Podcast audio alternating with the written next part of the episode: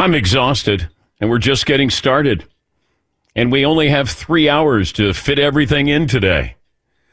It's like you're on a roller coaster that doesn't allow you to get off.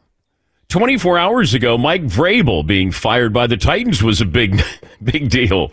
Then all of a sudden, uh, Seahawks politely move on from Pete Carroll. And then Nick Saban abruptly retires at Alabama.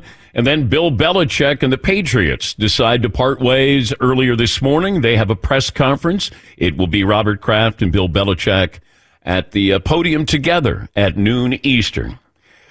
Whew. Welcome to the show. That was generational yesterday. When you think about it, I remember the first time I met Bill Belichick. He was a defensive coordinator with the Giants. Now, Bill Parcells didn't allow his assistant coaches to do interviews, but I did introduce myself to him.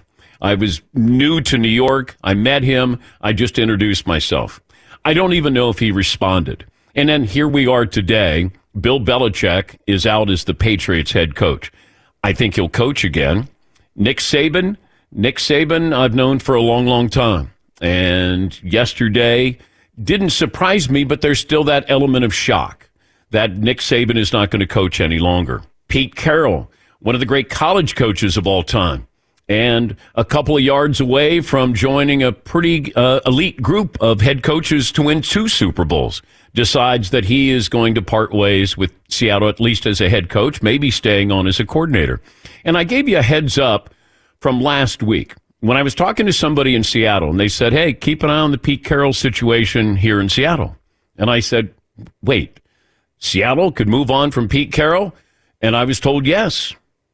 Now, Pete came out earlier this week and said, no, no, no, I got the energy. I'm going to keep coaching. And then all of a sudden, yesterday happened. Mike Vrabel, there was a little bit of surprise there because he's a coach that's going to be in demand. Pete Carroll, I think, wants to coach again. Bill Belichick's going to coach again.